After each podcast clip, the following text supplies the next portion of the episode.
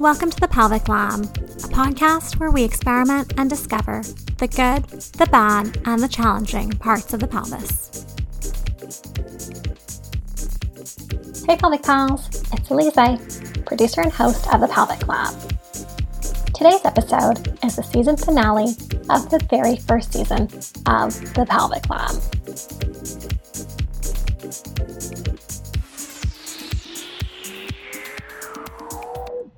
I want to kick it off by saying a huge thank you to each and every one of you listeners.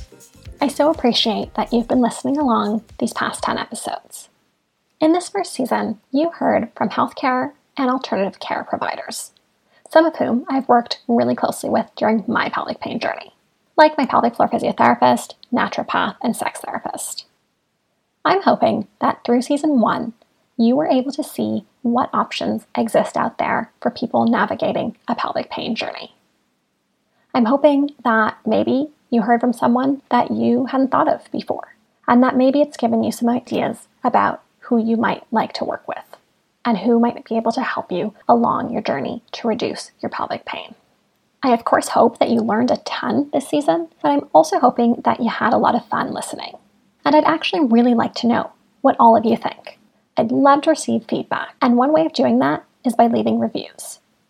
For any of you who listen using Apple Podcasts, you can type in the Pelvic Lab, scroll to the bottom, and you should have an option where you can choose the number of stars or leave a written comment. Either would be really helpful, both if you have the time. And for anyone who uses Instagram, it would be great if you interacted with me there. You can definitely slide into my DMs or comment on any of the posts. The Instagram handle is at the pelvic lab, all one word. I would really like to know what was helpful for you from season one, what you might like to see in season two. Any feedback is appreciated.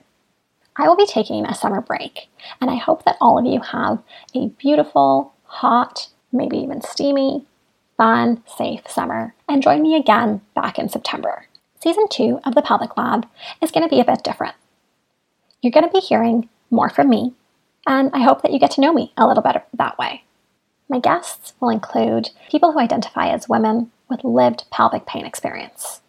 I'm hoping that by them and by me sharing our stories, sharing a bit about our journeys, you will absolutely know that you are not alone in your pelvic pain journey.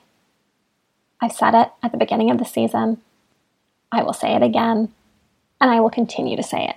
You are not alone. You are not broken. Our bodies are our bodies, and that's it. And that's okay. We just have to figure out how to manage our pain and how to navigate everyday life as women in 2021 with this specific challenge.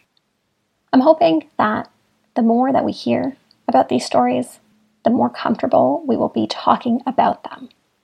And as we do that, we're going to break the stigma, and future generations are going to have it a lot easier than we did.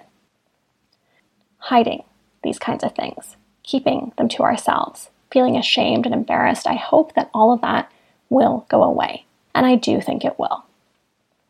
In addition to those guests, I'm also going to have guests who speak more generally to women's sexual wellness.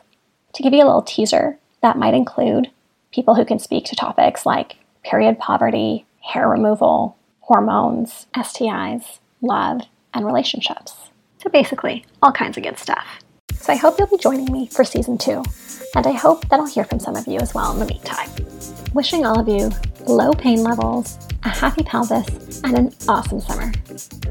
Speak with you in September, Pelvic Pals.